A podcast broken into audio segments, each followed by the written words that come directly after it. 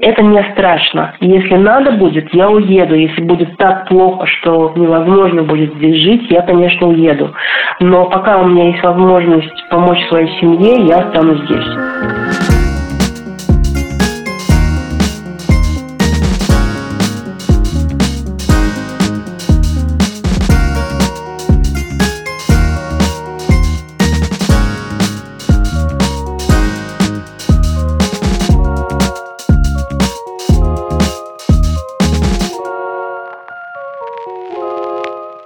Привет, это подкаст «Норм».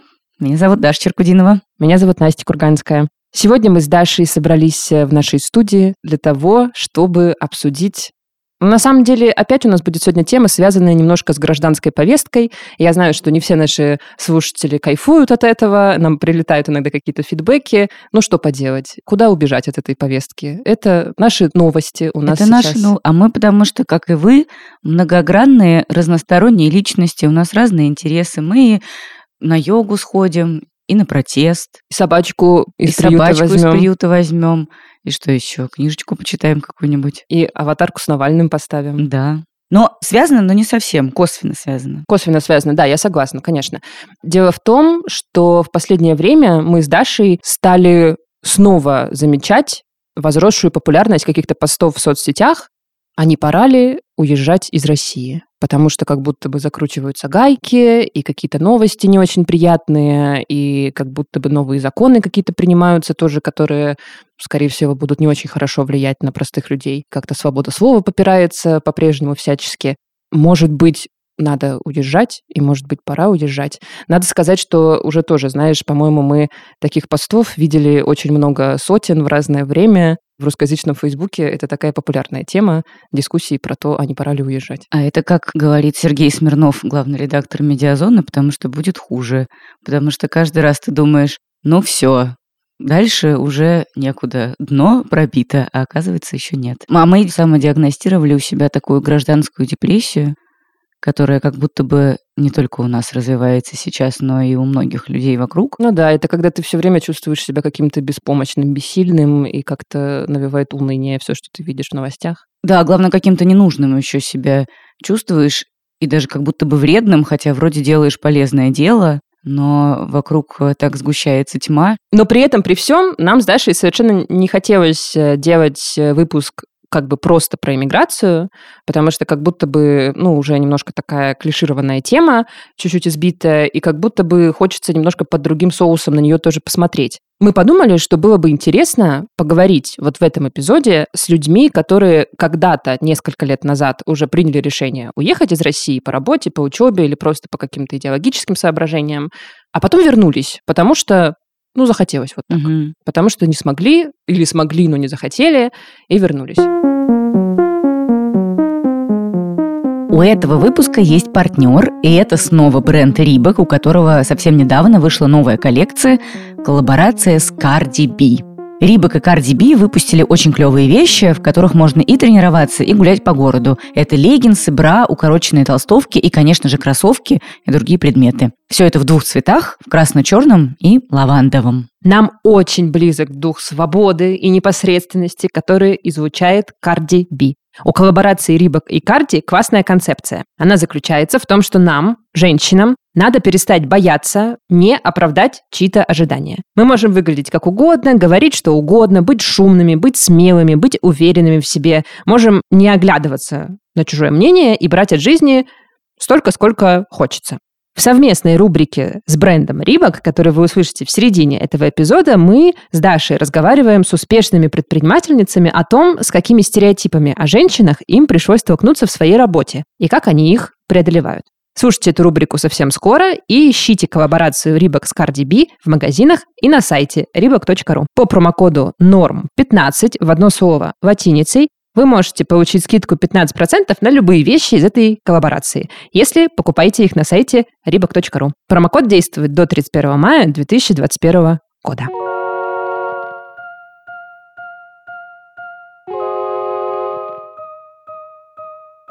Ну, я хочу сказать, что я в своем Facebook-пузыре наблюдала прямо несколько больших волн. Отъезда из России, потому что у меня э, Facebook немножечко специфический, там довольно много айтишников и эти предпринимателей, которые действительно и в 2012 и в 2014 году очень активно уезжали за границу, чтобы строить там бизнес, поднимать там инвестиции, и это было связано в том числе с каким-то и деловым, и экономическим, и политическим климатом в России, который и в 2012 и в 2014 году менялся, скажем mm-hmm. так, и становился хуже. При этом если верить исследованиям, за последние 25 лет уехало примерно 2 миллиона человек. Это не то чтобы дико много в масштабах России, но все отмечают, что уезжают э, молодые, образованные и вот такие люди, которые могли бы как раз Россию поднимать. Угу. Но зато мне кажется, особенность иммиграции последних лет в том, что ты не уезжаешь никогда на совсем, ты как будто бы уезжаешь куда-то пожить, но у тебя все время есть возможность открыть дверь и уйти назад. И многие так делают. И я вот тоже в последние годы наблюдаю, что люди, которые уехали в начале десятых, они многие возвращаются. Кто-то действительно не нашел себе какого-то применения, а кто-то понял, что в России у него больше возможностей реализоваться. Кто-то открыл здесь какие-то офисы своих компаний, потому что это дешевле, потому что это по каким-то причинам удобнее, потому что здесь какой-то рынок более понятный. А кто-то просто затасковал по родине и решил, что здесь учить детей будет прикольнее, выгоднее и важнее для них, чтобы они были в культурной среде российской, чтобы там из детей не вырастали американцы или европейцы, чтобы родители их все еще понимали. Угу. Видела классную статью про это, такую социологическую статью. Ее написала такая социолог Любовь Барусяк как раз про людей, которые уезжают, а потом возвращаются, и там тоже перечислены все вот эти причины, начиная с тоски по родине, заканчивая тем, что в России для некоторых людей больше возможностей реализоваться существует. Но это актуально для людей, которые, например, в какой-нибудь IT-сфере работают, они когда уезжают куда-то на стажировку или там на какую-то учебу за границу, потом они возвращаются в Россию, у них сразу растет э, зарплата, сразу растут там какие-то бонусы и прочее, они очень начинают тут цениться. Для кого-то может быть удивительно, потому что вроде как в других странах они получают зарплату в валюте, и вообще, ну, есть такой стереотип, что вроде как айтишники должны, наоборот, лучше жить, если они работают на иностранные компании. Да, но они там просто, во-первых, и тратят в валюте, ну, обычный уровень жизни там действительно дорогой. Mm. Это, во-первых, а во-вторых, за границей не везде, наверное, но вот в Штатах и в Европе скорее всего, в большинстве сфер сложнее построить быструю карьеру. То есть, как мы здесь начинаем работать в 20 лет и к 25 годам мы уже там какие-нибудь топ-менеджеры, там это все-таки не очень возможный вариант. Угу. Там ты действительно должен в стажерах потусоваться года 3-4, а тем более, если ты иммигрант, то посложнее тебе, наверное, становится. Мы решили, чтобы найти героев для этого выпуска, надо, наверное, воспользоваться старым добрым методом написания поста в Фейсбуке и посмотреть, кто вообще откликнется. И ты написала пост, и откликнулось какое-то огромное количество людей, там начался какой-то невероятно огромный тред, уезжать, не уезжать, пора, не пора, а может было пора тогда, а сейчас уже поздно, ну и, в общем, и так далее. Люди принялись там всякие исторические аналогии проводить. Да, актуальный вопрос оказался, как всегда. Но исторические аналогии, как мы знаем, не работают. Да, я смотрела прекрасное видео видео нашей любимой мы узнали, что есть такое слово в одном из прошлых выпусков. Хорошессы. Нашей крашессы Екатерины Михайловны Шульман.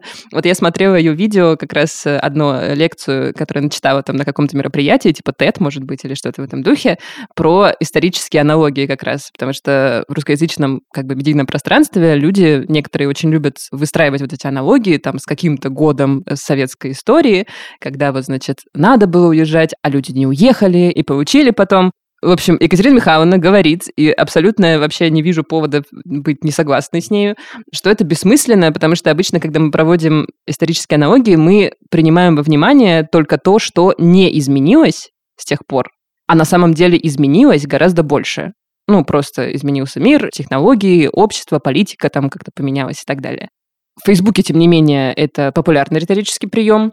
Но мы не будем сегодня проводить никакие исторические аналогии. А лучше расскажи, да, что ты узнала из этого поста и из комментов к нему. Что тебе люди там понаписали? Исторические аналогии проводить не будем, но на философский пароход опоздать страшно. На философском самолете улетим уже. Как бы не пришлось на философском пузе переползать какую-нибудь сухопутную границу по Нарвскому мосту между, между Нарвой и Ивангородом. Есть такой замечательный мост, очень красиво там. Вернемся к нашим корреспондентам, Да. которые нам что сообщили? Сообщили, что возвращаются действительно, потому что хотят жить в России, потому что хотят получать здесь большие зарплаты, потому что не приживаются там. И, кстати, вот две мысли для меня показались очень интересные, что, во-первых, многие, знаешь, не могут на Западе сжиться с вот этой пресловутой новой этикой. Проблема русскоязычного человека.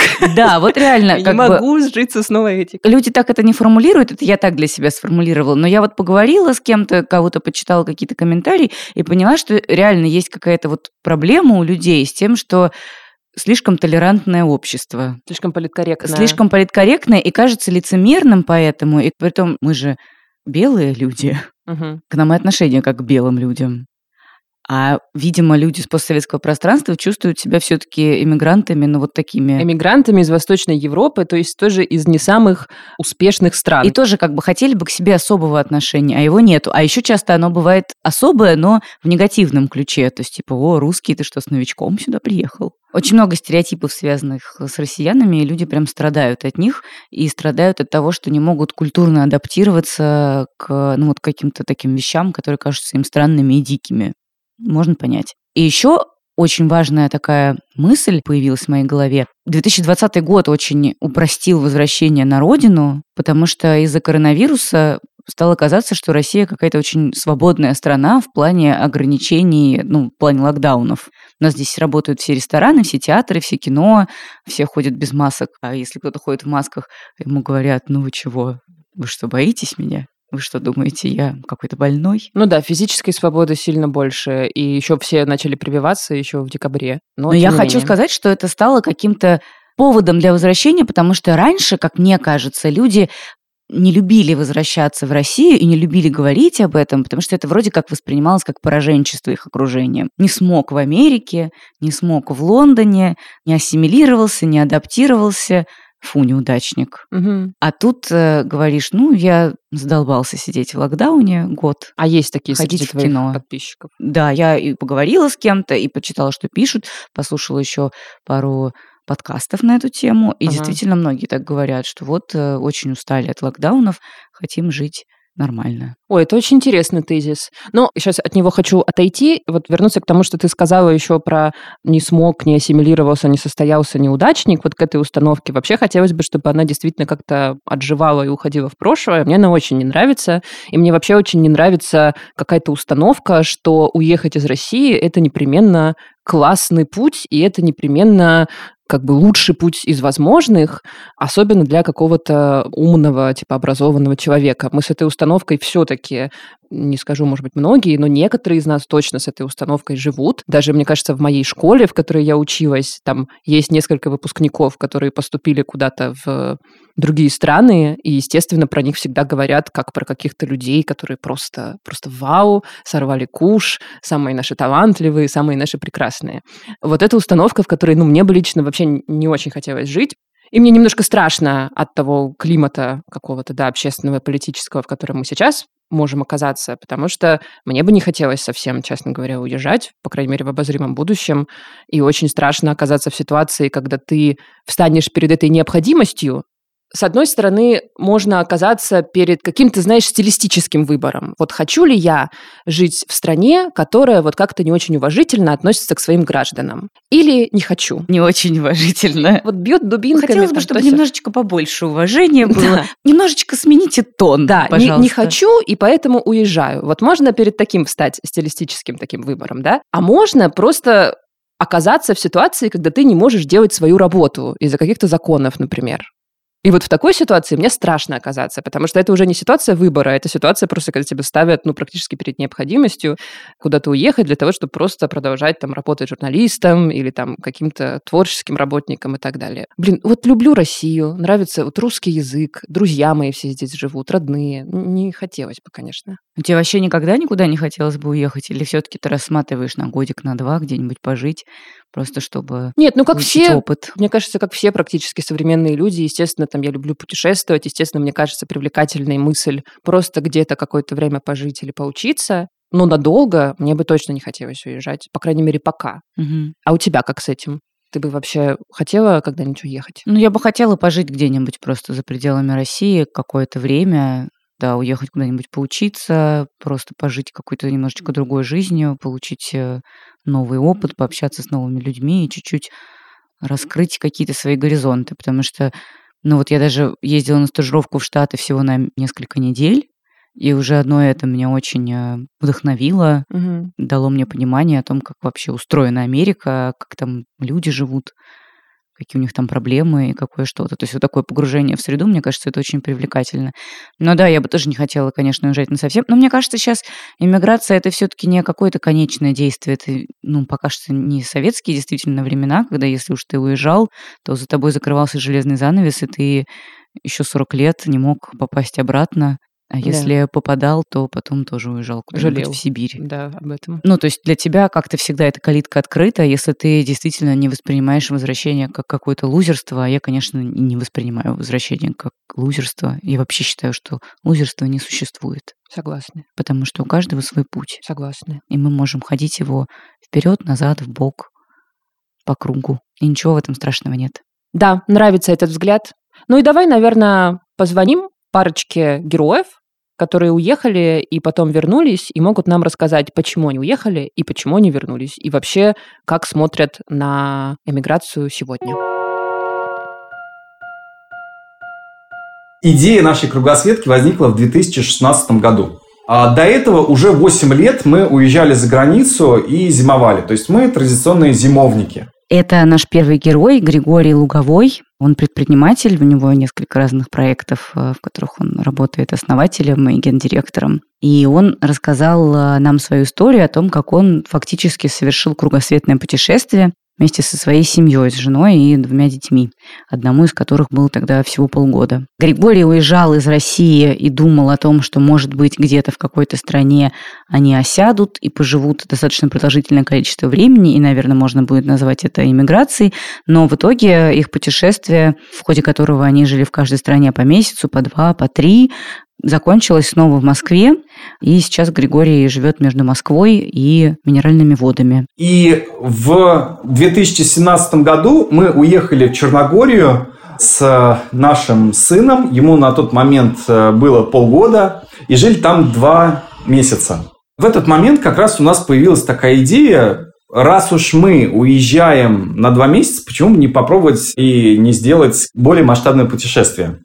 Помимо того, что мы были зимовниками, мы с супругой уже долго работали в удаленном формате, то есть мы могли работать откуда угодно, и решили, что нужно попробовать. После того, как эта идея зародилась у нас в головах, а, встал вопрос э, финансов, потому что это достаточно дорогое приключение.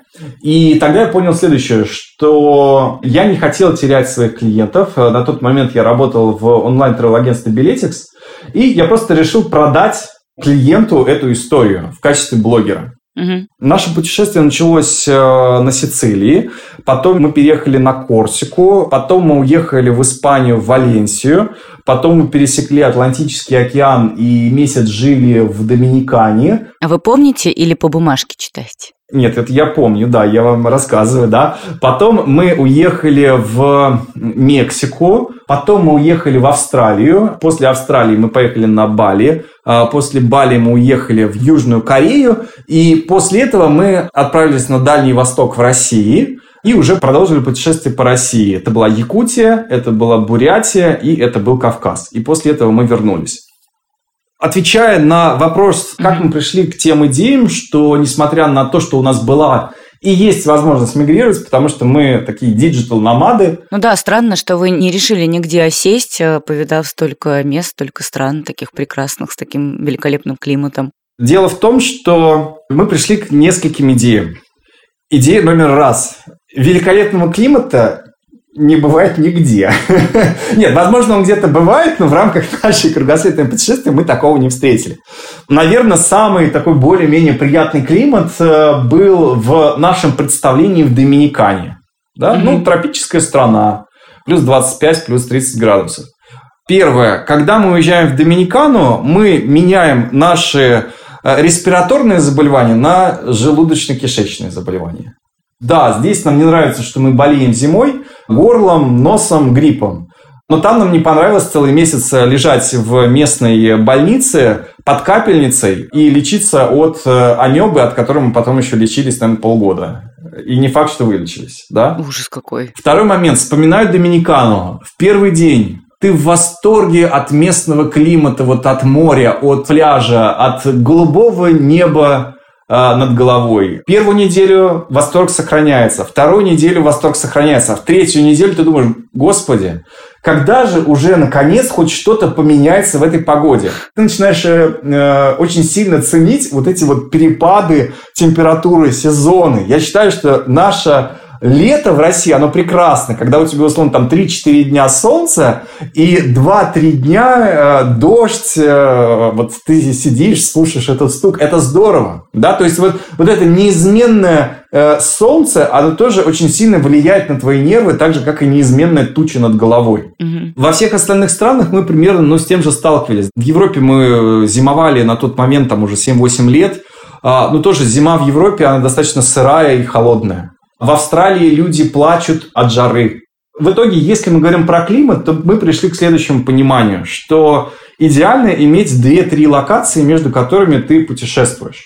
Да? То есть, условно, лето в средней полосе России, оно прекрасно. Оно вообще великолепно, по крайней мере, для русского человека. Я не вижу в нем ничего плохого. Но зима здесь плоха, потому что когда висит месяцами туча над головой, это плохо. Ну, значит, можно уехать куда-то.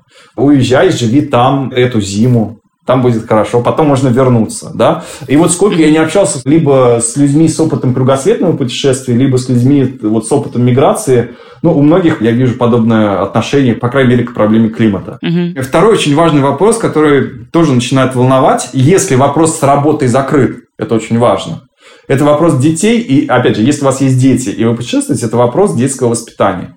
А, То есть детского развития, школ. И здесь мы понимаем, что в России с воспитанием детей все достаточно хорошо. Я нигде больше ни в одной другой стране, а опять же, нужно понять, что у нас был такой мамочка-папочкина стайл путешествия. Я нигде не видел столько детских площадок. Другая проблема, какого качества эти площадки, да, то есть, например, в Австралии там их намного меньше, но это просто такие мини-Диснейленды, да, и, например, что очень меня поразило, что во многих площадках, так как там в Австралии проблема с солнцем, они все крытые.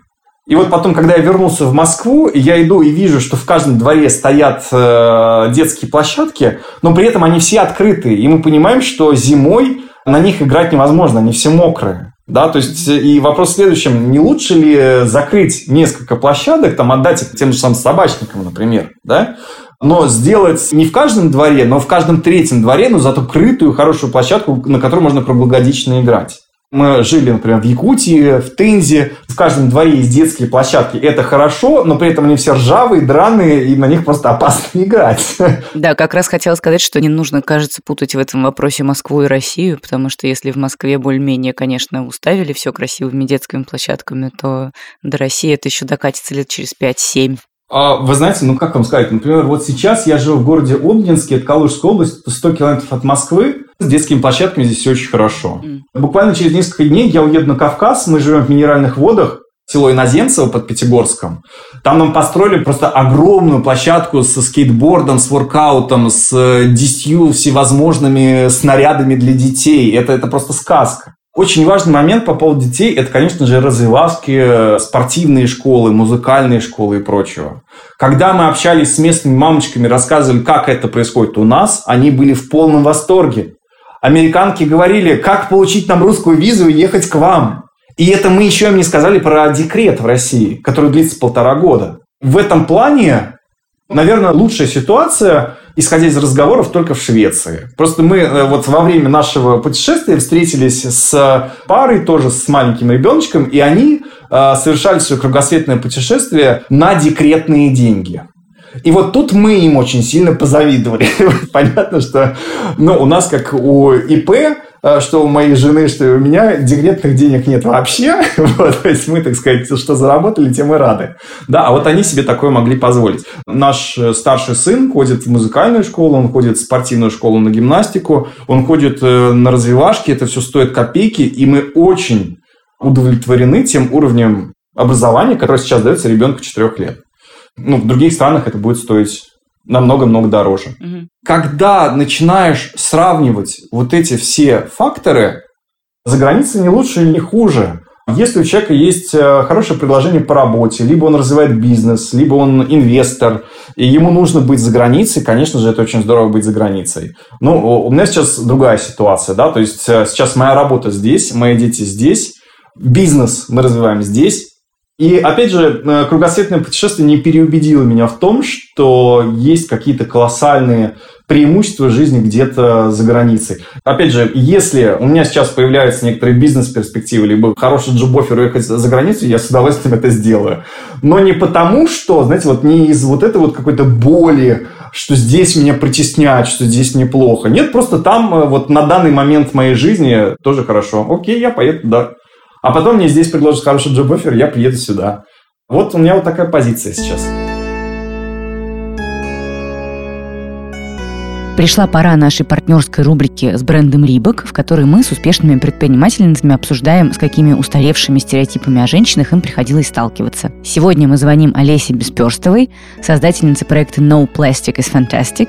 Это Zero Waste магазин экологичных товаров – и кроме того, Олеся ведет блог об осознанном потреблении, делает просветительские онлайн-курсы и, в общем, уже несколько лет активно и успешно популяризирует осознанное потребление, отказ от пластиковых одноразовых товаров. Мы поговорили с Олесей о том, с какими стереотипами ей приходилось сталкиваться в работе и как она их побеждала.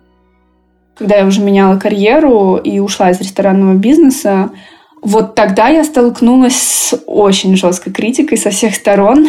Не от того, что я там хочу стать предпринимательницей, угу. в первую очередь от того, что как ты уходишь имея такую карьеру. Я уже работала директором по развитию ресторанной группы. У меня был такой достаточно хороший уже стаж управленческий на тот момент. Все было супер, мне очень нравилось, я любила свою работу.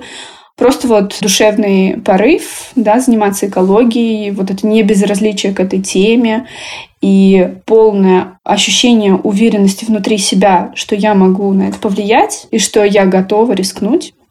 Вот это ощущение мною двигало. Угу. И оно как-то обрывало вот эти все поверхностные вот эти фразы, да, там ты совсем зеленая стала, или йога перезанималась, как можно уйти с такой зарплатой и убирать мусор. ну, то есть mm-hmm. люди думали, что я там иду просто заниматься уборкой мусора с улицы. И в первую очередь так говорили близкие люди, что самое было неприятное. Mm-hmm. Но кто-то поддерживал. Вот те, кто поддерживал, они, конечно, сейчас, вот спустя там пять с лишним лет, видят, что как проект уже «No Plastic is Fantastic» вырос за это время появилась экошкола, открылся Zero Waste магазин, да, пару лет назад, и он был одним из первых в России. Угу. Это все поменяло с ног на голову отношение к этому вопросу, и бывшие коллеги, и те близкие знакомые, которые тогда крутили пальцем у виска и говорили, Олеся, ты сошла с ума, очнись, у тебя в жизни все хорошо, а ты лезешь в мусор они сильно поменяли свое мнение. Многие у меня, кстати, брали после этого консультацию по экологизации своего бизнеса, что приятно. Ну, круто. После, наверное, вот этого преодоления, потому что много тогда приходилось а, бороться как-то, наверное, с внутренними страхами, да, и вообще, в принципе, с тем, что в России тема экологии была настолько далека для любого вообще человека. Сейчас уже намного легче, потому что об этом говорят э, на каждом углу, но в то время было очень тяжело. И приходилось э, просто вот держаться за ниточку желания следовать своей какой-то внутренней миссии, понимать, что я нашла то дело в жизни, которое мне доставляет и удовольствие, и покрывает мои какие-то внутренние желания большего чего-то, да, чем зарабатывание денег угу. или каких-то материальных благ. Когда я это осознавала, мне всегда становилось легче. А вам, кстати, интересно, уровень дохода удалось на прежний уровень вернуть или там хотя бы как-то приблизить? Да, конечно. Не сразу. Были пару лет, когда приходилось все свои копилки вытряхивать, конечно же. И для открытия магазина я продавала машину свою, Ого. на которой заработала, собственно, на предыдущей работе. Вот это же, наверное, ваши близкие не очень были довольны этим фактом. Да, конечно. Но сейчас таких проблем уже нет, потому что мне кажется, когда ты делаешь что-то с душой, как бы это ни банально ни звучало, наверное, в этом есть какой-то даже отчасти секрет успеха, что чуть легче как-то вот получить обратно, наверное, эти ресурсы, да, в том числе и денежные. Но, конечно же, риск всегда велик, потому что и коронавирус сейчас, да, у нас последствия свои принес. Да. И, соответственно, все-таки тема это до сих пор э, новая для России. И хоть, как мне всегда и говорят, ой, у вас социальный бизнес, но что-то налогов я плачу не как социальный бизнес, а как самый обычный предприниматель. Поэтому есть вот э, плюсы и минусы. Но эффект от того, что я вижу, что в России меняется эта ситуация, он просто перекрывает все. Хочу сказать, что у меня, наверное, всегда был как-то ролевой, наверное, моделью внутренняя образ моей мамы. Mm. Мне было тогда 13 лет, она открыла небольшой бизнес. Я думаю, что это внутренне мне всегда подкрепляло как такой личный пример. И вот э, у меня не было таких сомнений, что это не надо делать, потому что это страшно сложно, или это там вообще не женское дело, или что-то в этом духе, да. Мгм. Я таких вообще фраз не слышала внутри себя, потому что я знала, что если мне хочется, то ничего нет а, невозможного. Может быть, есть у вас еще какое-то напутствие, как э, вот в себе эту уверенность воспитать, э, перестать слушать э, близких, которые отговаривают, и пойти своей дорогой.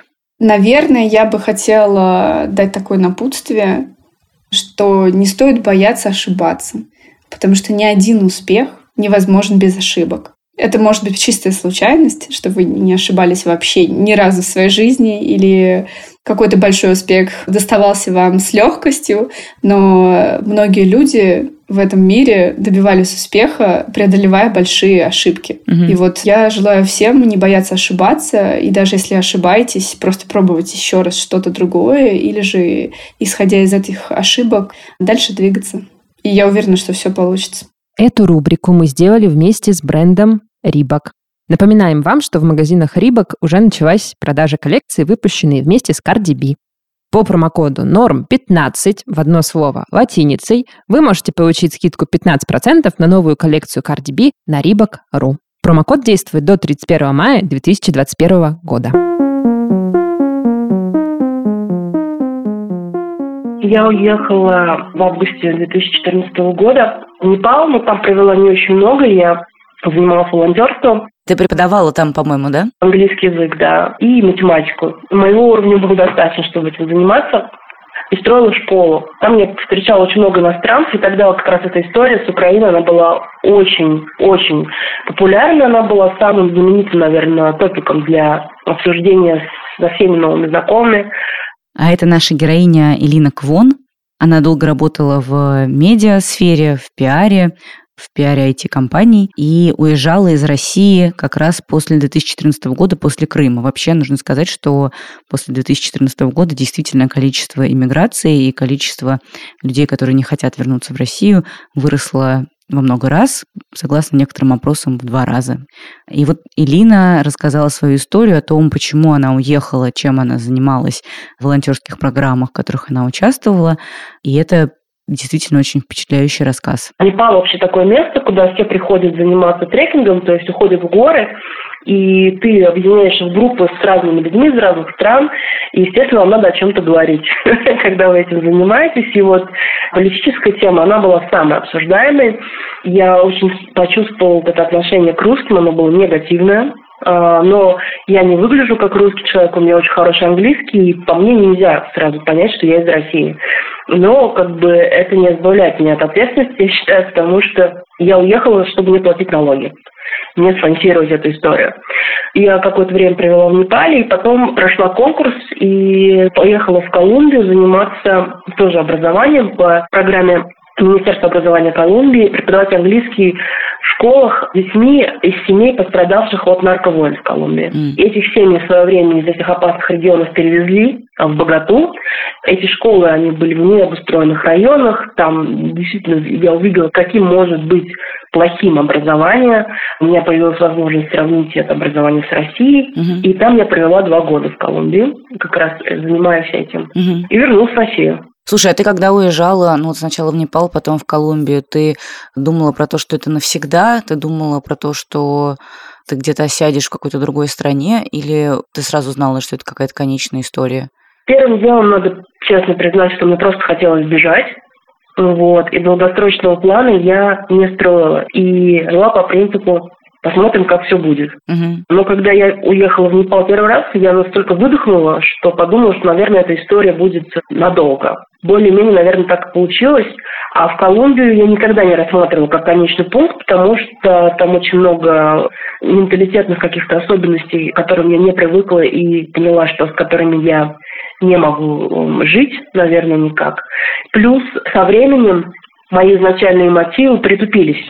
Я начала забывать, когда ты не живешь на территории страны с активным военным конфликтом, естественно, ты не чувствуешь того, что он происходит. А из-за границы, когда ты там живешь, ощущается острее, но как бы все равно с дистанции. Я могу сказать, что у меня гораздо более сильные чувства были, когда я жила в России. Но как только я уехала, все немножко так притупилось, все казалось более выпуклым, очевидным, но одновременно отстраненность такая была от истории. Поэтому я не строила вообще планов, я просто жила. А, наслаждалась э, жизнью без э, стресса. Ничего себе, жизнью без стресса, а при этом ты занималась такими важными волонтерскими проектами. Я думаю, что это тоже стресс. Это, конечно, стресс, но он другого плана, он очень созидательный. Ты понимаешь, ради чего ты это делаешь. Ты понимаешь, что у того, что делаешь, будут настолько хорошие плоды, что ты кому-то помогаешь. В Москве у меня не было этого ощущения, что я хоть чью-то жизнь, в том числе и свою, делаю лучше. Было как раз обратное ощущение от всего. Может быть, я не права, но показалось, что прозвучал какой-то такой мотив, что ты занялась волонтерством, как будто бы, чтобы, ну как, искупить грехи твоей страны? Или это слишком пафосно? Это не пафосно, это именно так и было. Я просто это не озвучила никогда напрямую, но надо было заняться каким-то искуплением. Я понимаю, что это не моя вина, я в этом не участвовала. Я никак не могла на это повлиять. Но вот у меня есть сфера моего влияния. Это я и моя жизнь, мои поступки. И я решила действовать так. Тогда вообще, по-моему, очень много людей стало уезжать.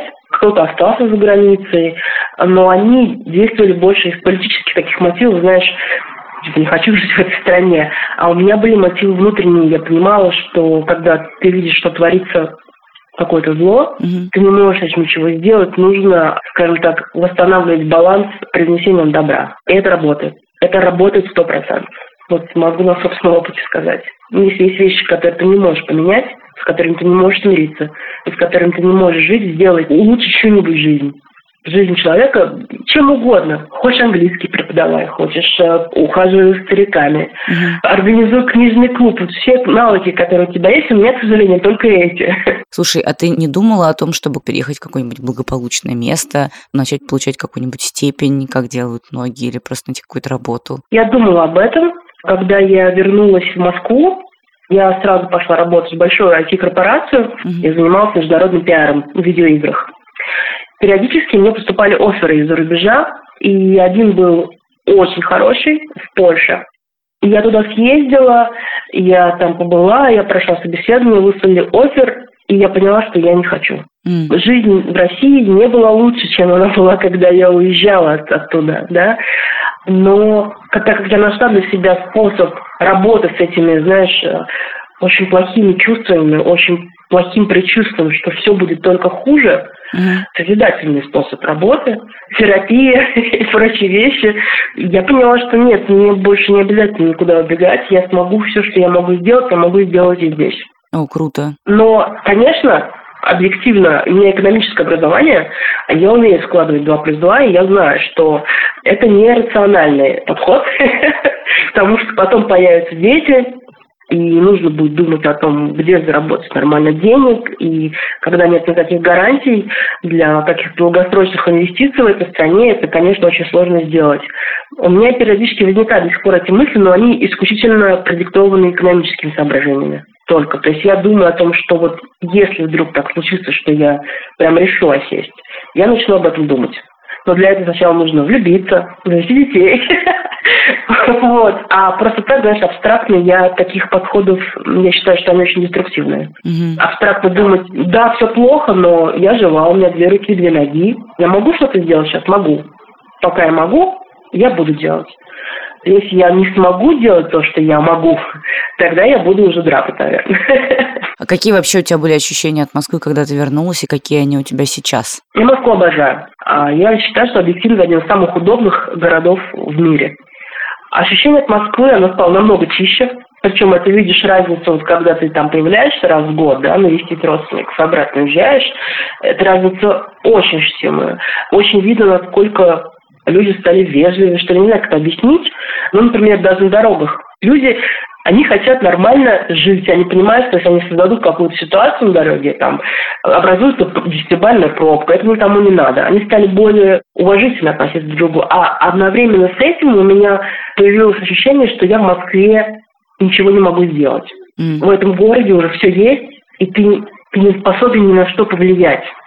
И это ощущение за последний, особенно 2020 год, оно настолько усилилось, оно было ужасным. Ну, то есть я не знаю, как, например, в таких ситуациях действуют люди, которые не могут, например, бросить работу и уехать куда-нибудь. А у кого там семья, ипотека и прочее. Mm-hmm. Я уехала в Татарстан. И намного лучше себя чувствую здесь. А, прикольно. А я не знала, что ты в Татарстане живешь сейчас. Я живу в городе под названием Бугульма. Это мой родной город. В декабре умерла бабушка, и дедушка остался один.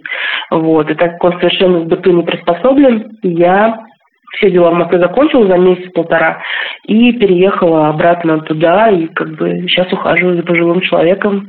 Интересный довольно опыт, тоже волонтер в какой-то степени. Угу. Я ни, ни о чем не жалею. В Москве не нужна, здесь нужна. Ой, мое восхищение. И сочувствие, и восхищение. Не представляю себе, как это тяжело и вообще. Спасибо, но правда все нормально. Я преподаю английский, записалась на вождение, записалась в музыкальную школу, делаю цигун. Я делаю все то, на что мне никогда не хватало сил в Москве. У меня появилось время, потому что все очень близко. Ага. Не знаю, впервые за последние лет 10, наверное, сплю по 8 часов в день. Это невероятное ощущение. Получается, что у тебя тоже такая какая-то иммиграция, но только внутри России произошла, да? Хотела чуть-чуть вернуться назад угу. и спросить, ну вот сейчас тоже такая, скажем, мягко политическая ситуация, нестабильная, но она тебя уже, как я понимаю, не пугает и не расстраивает так сильно, как в прошлый раз? Угу. Честно признаюсь, что я об этом думаю.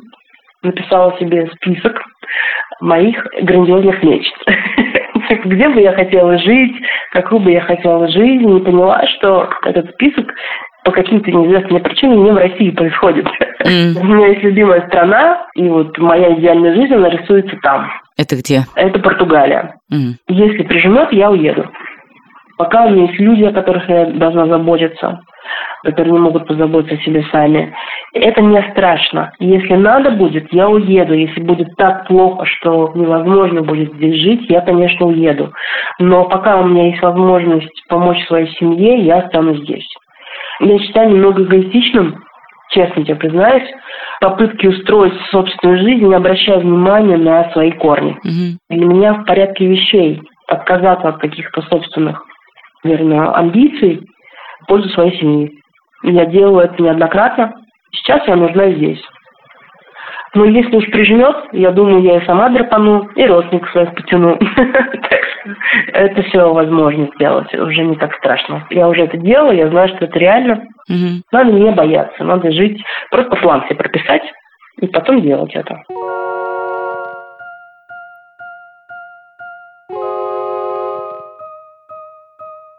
Спасибо, Элина, за такую классную историю. Да, Элина супер вообще очень вдохновила меня. И как раз мне очень нравится и близок такой подход, что ты куда-то уезжаешь, откуда ты приезжаешь, потом уезжаешь в Бугульму, тусишь там со своим дедулей и не боишься ничего. У меня есть такой невроз. Мне иногда кажется, что вот я ничего не делаю, стою на месте, топчусь, вместо того, чтобы развиваться и расти, расти вверх, да, и прыгать mm. выше своей головы постоянно. Вот. И очень сложно попуститься и сказать себе, ну сейчас время для чего-то другого. Согласна. А еще иногда можно, в принципе, попробовать выйти из этой системы координат, в которой ты должен все время расти вверх. Ну, mm-hmm. например, э, шагнуть э, со своей карьерной лестницы, по которой ты шагаешь то вверх, то вниз, или стоишь на одной ступеньке и переживаешь из-за этого. Иногда можно шагнуть куда-нибудь вправо или влево, mm-hmm. и вообще в другое место попасть, и, может быть, там в совсем другую сферу, да. и там как-то по-новому открыть себя и по-новому посмотреть на мир. Ну что, дорогие, мы вам желаем чувствовать себя свободными людьми, в какой бы стране вы ни жили. Сейчас да. или через год. Ну и какой-то этой свободы тоже, наверное, вам желаем. Внутренней и внешней по возможности тоже. Да. Это был подкаст «Норм». Меня зовут Настя Курганская Меня по-прежнему. зовут Даша Черкудинова все еще. Подписывайтесь на наш Телеграм, на наш Инстаграм. где мы всегда рассказываем о наших героях чуть более подробно и куда вешаем, в Телеграме обычно мы это делаем, ссылки на все, что мы упоминали в выпусках. Кстати, на следующей неделе опять у нас будет спецвыпуск. Да, пока. Пока.